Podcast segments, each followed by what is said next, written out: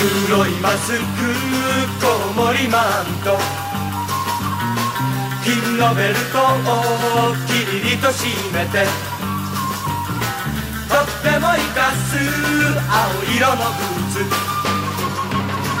赤黒い火を吐くジェットカー燃えろよエンジン焼き付くまで。スピードだ。それ突っ走れバットマンバットマン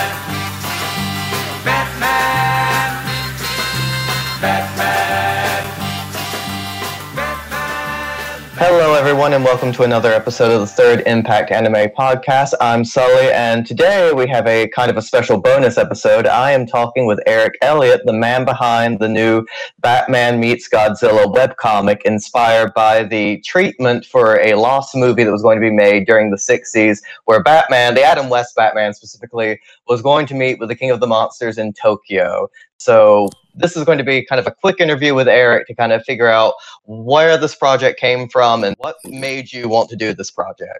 Yeah, so thanks, Sully. I'm really happy to be here. Thanks for um, giving this project some exposure. And so basically, for me, this is kind of a fulfillment of a, a bucket list, um, which is I always wanted to, you know, create a comic book. So this is actually my first entry into comics. I've been a writer for a while and a blogger, but I've never really done a web comic. And so this kind of fell into my lap last year as a treatment that for the original Batman meets Godzilla movie was was kind of surfaced and it kind of was brought to my attention through another podcast called the Gilbert Gottfried.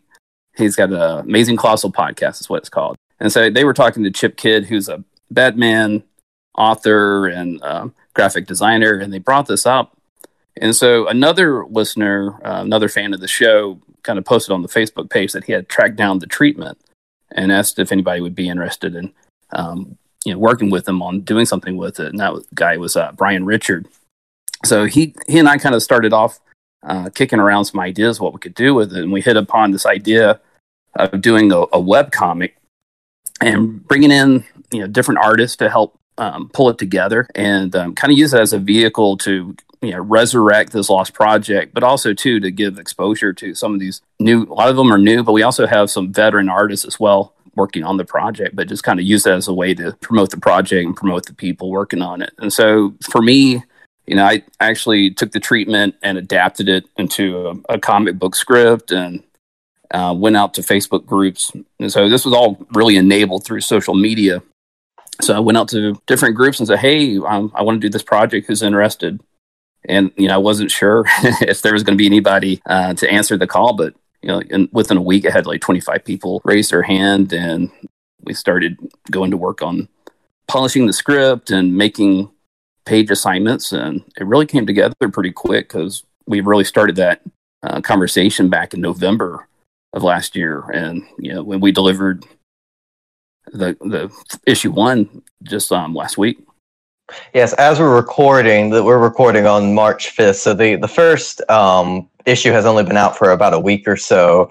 And to kind of put a, a timeline on this project, um, the original treatment it kind of surfaces in 1965. So the Batman 60s television show began shooting in late 1965, debuts January 66, and uh, Shinichi Sekizawa is the uh, we is, but did he was he the first person to come up with the idea of Batman meeting Godzilla, or was that William Dozier, the producer of the? Well, that's what show? that's a great question. It's something that we really don't know, and I don't know that we'll ever we we will ever know. So what we have to work with is the it's an English treatment that was found in the William Dozier archive, and William Dozier was the producer of the Batman TV series. But um, there was a, a book that uh, John LeMay brought to my attention, who's a, you know, a pretty well known kaiju film writer. Um, he had a he published a book called Lost Films and talks about in there this um, this lost treatment that was done by uh, Sekizawa, who was a Godzilla series writer and so in this, um, there's a Toho Lost Scripts book that has some pages, and I, have heard conflicting stories of how how authentic they are. Um, but assuming they're authentic, and you know John's a pretty reputable person. He thinks that this that Sekizawa wrote a treatment. So um, what's not clear is you know what came first, the chicken or the egg. Did Sekizawa come up with the idea, and then Dozier, you know, somehow we had this bridge between the Japan and the U.S. and we ended up with the English treatment. Um, but like John thinks that the Sekizawa treatment came first, and like if you read the treatment, um, you know, which the comic book is based on, it it kind of points to having a, a Japanese author, and that the person writing it seems to know a lot more about Japan and Godzilla than they do about Batman. The really perplexing thing about that theory that it originated with Sekizawa is the character Batgirl, who wasn't introduced into the TV series until season three. So if you just kind of put the timeline together, is uh, Sekizawa was writing the treatment in late 65 and the series debuts in 66 and batgirl doesn't debut until like 68 you know just kind of how did that how did that happen? But you know batgirl's a, obviously she was a comic book character so it could have been introduced in a different way but that's that's a real question um, and i don't know that we'll ever satisfactorily have an answer to it. So just kind of my own personal theory is that sekizawa yeah we know that they were looking for doing some over, another crossover after the success of the um, King Kong versus Godzilla, and so they kicked around a couple different um, crossovers, and one of them was this Batman meets Godzilla, and so from the you know like if you think about it from the Japan side of the house, they were ramping up for the debut of the Batman TV series in '66 because they were um, developing toys and there was a manga and all the stuff that that launched at the same time as the Batman TV series. So there had to be a buzz in Japan about Batman TV series, at least in the entertainment industry. And so I would it's not hard to imagine that you know Sekizawa heard about this and it brought was brought to his attention and maybe he thought it was a good idea to you know match Batman with Godzilla. Right. You mentioned before Chip Kidd, who was kind of the one that brought like Bat manga to to light in the. That's in right. The um, if you have not, we've mentioned the the Bat manga release on our podcast before, but if you've not read Chip Kidd's book, which is the first sort of collection of that material along with information about Batman in Japan, I highly recommend it. And at the same time, and we talked about Japan. Now, in the States, we have the first Batman movie, the 66 Batman Adam West film, comes out in the summer of 66. And mm-hmm. that movie was originally planned to be sort of a pilot for the TV series, but they pushed it to the summer. Now, where would Batman meets Godzilla fit in with the first film? Would it have come after it? Uh, I yes. think I read in the book that it was going to be something that maybe help fund the television series as these series of movies. Yeah, so basically what we know is the like you indicated. So the Batman movie was intended to come out before the TV series. It was you know intended to be like a promotional movie to generate excitement for the TV series. And then the other thing is the TV series was really expensive uh, for its time. You know, it was a color TV show when there wasn't a lot of color TV shows on, and um, you know the sets and the props and everything. So it was an expensive endeavor. And so the thinking was that um, William Dozier, the producer, could recoup the expenses through you know these movies. And so you know there's you know this idea that there were going to be multiple movies and so that batman meets godzilla would have it wouldn't have been the first movie but it certainly could have fell in you know somewhere down yeah while the while the show was on those three years or you know even somewhere after and so kind of the way i approached it when i adapted it to um, you know to a comic book is i kind of take the assumption that the movie takes place after the tv series is canceled and so the the TV series was canceled, and that there was this idea that it was going to move to another network. And before they could start the TV series up um, at another network, all the sets were, you know, those expensive original sets were destroyed, and so it never really happened. And so my my kind of idea or launching point for the story is that the movie takes place after the series is canceled, and they fail to pick it up at another network and they're like, "Hey, we're doing a movie in Japan. We don't need those expensive sets, you know, like the Bat Cave and everything, because you know we're on location in Japan. So it's kind of how I approached it. So let's talk briefly about your how you adapted it. So for those who don't know what a treatment is, it is basically instead of a full script, it is basically a summary of this is how we think the story will go. These are the mm-hmm. characters. This is a basic idea. So it is I think the original is maybe two to four pages, so it's not a very expansive vision of how this movie would have been. So, how do you take something that is kind of very bare bones and then adapt it into a multi issue comic? Like, as a writer, where did you go from basic plot to where you are now? Yeah, so there's a lot of challenges in doing that. So, I think the original treatment was like 19 pages. Um, you know, the PDF that I, I have was about 19 pages and it's really an outline for a movie and it's like these are some cool things that could happen. So you have um, you know these you, know, you have the, the, characters like you said but you don't really have any dialogue. And you have basically um, you know scene to scene some some ideas like um, and there's some things that didn't make it into the comic and there's some things that i introduced into the comic that aren't in the the treatment. So the treatment i use as a launching point. And you know like for me it, kind of approaching it I, what i really wanted to do is it, my goal was to try to satisfy the batman fans and the godzilla fans. And so you know what what i did to try to you know try to please everybody is to inject more of what was good about both. So like for batman um, side of the house you know there alfred is not in the treatment at all. And it's hard to imagine a batman movie without alfred.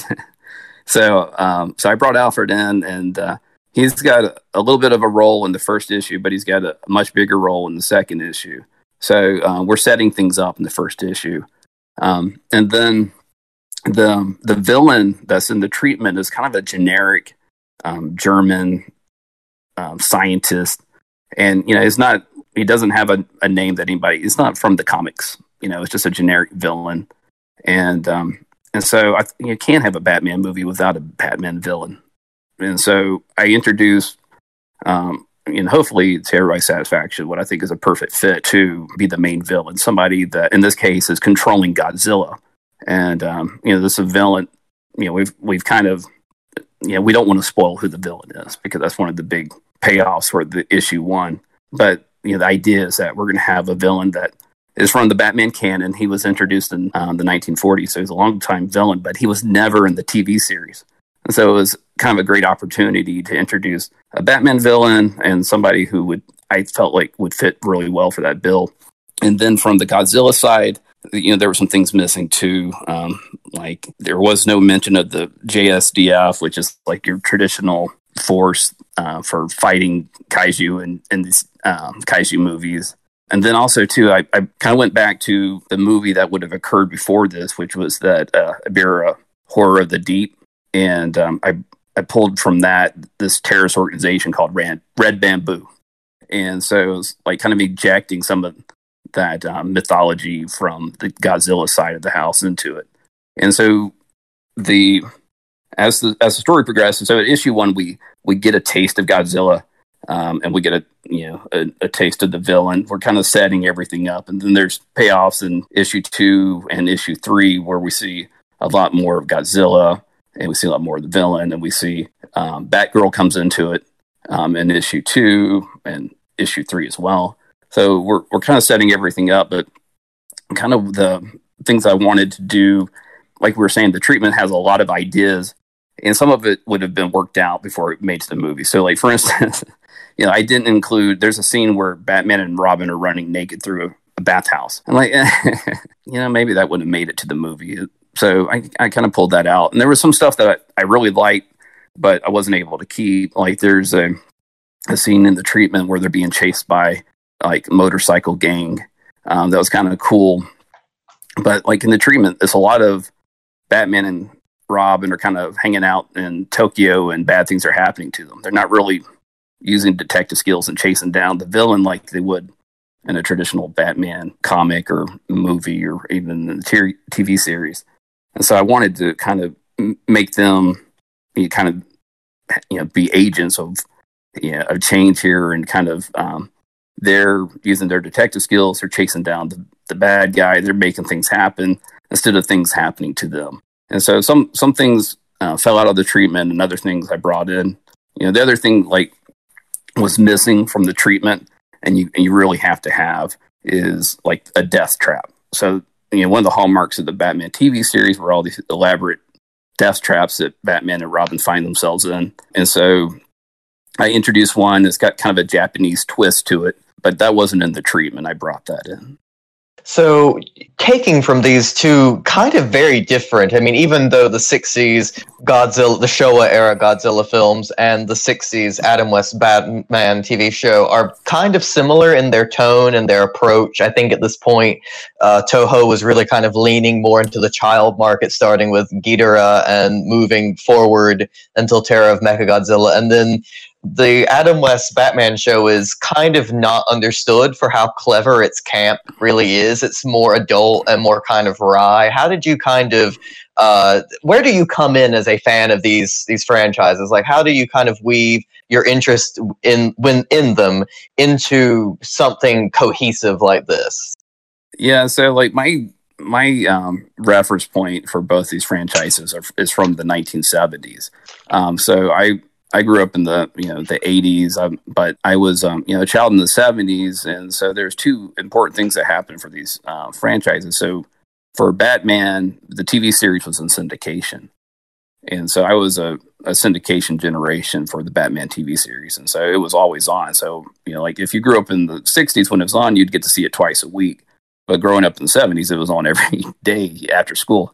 So you really got a lot of it, and the show was still popular. They were still um, selling, um, you know, the Batmobiles, the Barris Batmobile from the TV series. You know, you find that in the toilet aisle, and all those um, Batman TV series related things were still out there and very popular. Um, and then the cast, there was a Batman um, cartoon, like a, I think it was a Filmation cartoon, uh, that had the original cast doing the voices that was on at the time. So there's still you know, the Adam West Batman was still the Batman. We hadn't gotten to the 80s when we introduced the Tim Burton Batman. So for all of us growing up um, back at that time, it was still Adam West. So he he was my reference point, and just having that um, show in syndication. Godzilla for me was is kind of a similar situation. So in the late 70s, you had two things that were pretty important for Godzilla from, for the for Americans, um, maybe not for everybody else. So for one you had a Godzilla cartoon series that was you know Saturday morning cartoon series. People most most famously people remember like Godzilla um, and Godzooky um, from the TV series and. it was like adventures, like uh, where there was a boat and Godzilla was coming to rescue the boat, and and Godzooky was there. So it was it was kind of corny, kind of kid oriented, but um, you know I loved it as a kid. And then also there was a this Shogun Warrior uh, Godzilla, and so like a two feet tall Godzilla that had the hand that shot off and you know had like the fire that would come out of his mouth like fake fire. Um, but um, you know, I had that toy. It was my favorite toy. Um, you know, and it was scaled so like it could hold like your Star Wars action figures and stuff. So it was, um, you know, it was you know my favorite toy I got when I was like five. And so, kind of growing up in the '70s, that's kind of my reference point. Going back to um, you know writing the the script though, you know, I had to do more research on the Godzilla side of the house than the Batman side of the house because, you know, I, I hadn't, you know, I wasn't familiar with like um, the Ebirah Horror of the Deep, for instance. I had never seen it. And so stuff like that, I'd had to, like the 60s films for Godzilla kind of leading up to when this movie, what the Batman meets Godzilla movie could have taken place. I kind of focused on that and researching that. And, you know, hopefully, um, you know, as it comes across that you know, this um, you know the Godzilla stuff makes sense for for this matchup. And then to um, you know this is a group project, so it wasn't just me. So there were other writers who came in after I started the you know I created the script, and then I had other writers come in um, and you know they took stabs at it and polished up the. Um, a lot of it was dialogue, just um, making some dialogue changes. And there are some different suggestions um, for you know how to you know how to make it more authentic to the TV series and stuff. So, like one thing, for instance, um, the TV series is very talky. There's there's dialogue, just it's all dialogue, you know. Um, and so um, there was some dialogue that was introduced into the script that um, I didn't have in there just to make it more authentic. And um, so, uh, so that's kind of how I, I, approached it. Was kind of uh, my love for those two uh, franchises and growing up in the '70s and how I was introduced to it. I think one thing I really liked, having read the first issue, is that it opens with a foreword from Oscar Lilly, who is the person who's sort of the ward of the Dozier Archives at the University of Wyoming, and uh, kind of putting a seal of the, the sort of Dozier seal of approval onto the script, and I really like that. And having read the first issue, and I'm not going to spoil anything because I'm hoping our listeners uh, will go read it for themselves. Yes, please, please read it. We've put links on all of our things so that people Super. will know where to find this project. Um, but I really enjoy tonally what you've done with it because it, it is very hard to kind of copy the sort of writing style of someone like Lorenzo Semple or even Stanley Ralph Ross, the people who wrote a lot of the episodes of the 60s show and the movie, and that sort of very, like you said, talkative, dry, uh, kind of flat dialogue that at the same time is very over the top and bombastic and kind of out there in its sincerity. So before we wrap up, I do have two questions. Yeah, Both of them are from Austin, who was our basically our boss in this podcast.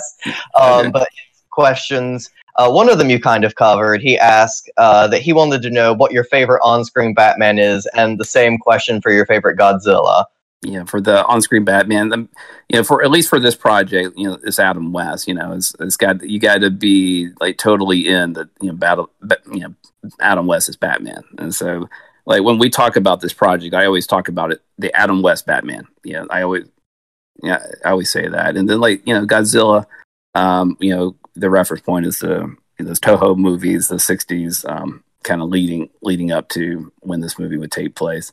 Um, you know, but I'm I'm a fan of both of them, uh, both the franchises and what where they're at today as well. You know, so um, um, we got exciting things happening for both franchises this year. In fact, you know, um, so I'm really keenly interested in seeing um, the new King Kong versus Godzilla, for instance. And I, have liked the um, last two Godzilla movies, you know, the American made ones, and so yeah, I'm, I'm fans of those as well. And then I can't wait to see um, you know this new Batman and um, what they do with it. We're starting to see some um, you know some photos are starting to come out of the new costume and the new Batmobile, and so it's it's pretty exciting time for fans of both franchises. He also wants to know: Have you seen Batman Ninja? No, um, I'm familiar with it. It's a it's a um, it's an animated feature uh, I think like direct to video. Um, I have not seen it, but um, I've heard good things. Yeah, uh, they all seem to like it, but I was a little more iffy on it. Um, yeah, I take that, Austin. yeah, yeah, I, I'm I'm picky. I'm very known for being very picky about my Batman adaptations. And I guess another question is: Do you have a favorite kaiju other than Godzilla, or a favorite Batman character other than Batman himself?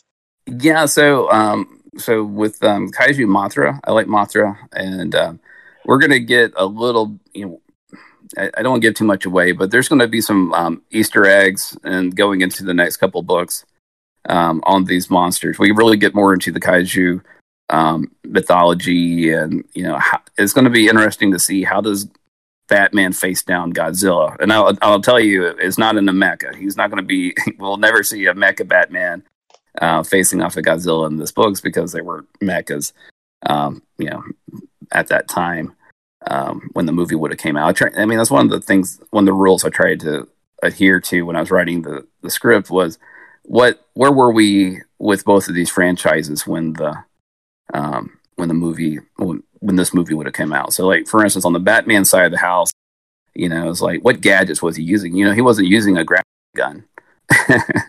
which I would have I would have loved to use a grappling gun, but that wasn't introduced until later. So it's always it's batarangs with ropes attached to them and stuff like that. Um, and then on the you know, Godzilla's and Toho side because there's other things we're um, pulling in from the Toho side, um, but from that same era, and kind of like um, you know what interesting characters or, or villains could we bring in from the Godzilla franchise or the Toho franchise, not even necessarily Godzilla Um, but you know, kind of interesting. You know, what, how does Batman tackle Godzilla? And um, you know, so issue two really gets more into that. Um, what could you know? What kind of weakness does Godzilla have that Batman can exploit?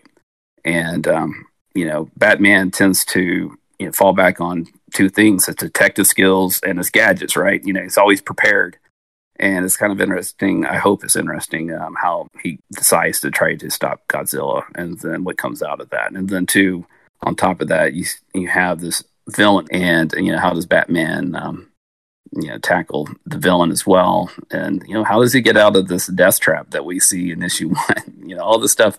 Um, kind of, um, we're setting up for a lot of action, a lot of fun in the next couple issues. How many issues you have projected for this story? This is three issues we're going to do on this. And um, so, you know, this first issue is kind of setting up the characters. Um, issue two, we're going to see a lot of action, and um, and then you know, issue three, um, more action, and then kind of wrapping up things. Um, I think there's going to be a little epilogue at the that uh, I'm kind of working on uh, for issue three, kind of where we see the characters. You know, how does this affect their world? You know, they we we have this you know showdown, and then kind of how does this change their worlds afterwards? And so there's going to be uh, some interesting twists. I think I'm hoping that um, that people won't see coming in terms of how does this uh, impact Batman and what we think of a, a, Batman, and then like Godzilla. Is he is he a force of good? Is he a force of bad, or is he you know yeah? How does he come out of this? Uh, I don't want to give too much away, but those are kind of things I'm thinking about as I'm writing this. Is you know how does this you know, how how can this be fun and but how does this also kind of resonate in their worlds well, Eric, thank you so much for taking the time to talk about this project with us today. I'm, I really hope that people go out and, and read it and support it because I think it's amazing that you've taken something that's kind of fallen by the wayside and become this historical oddity and brought it into 2020. So, if people want to read Batman Meets Godzilla or keep up with news about it, where can they find it?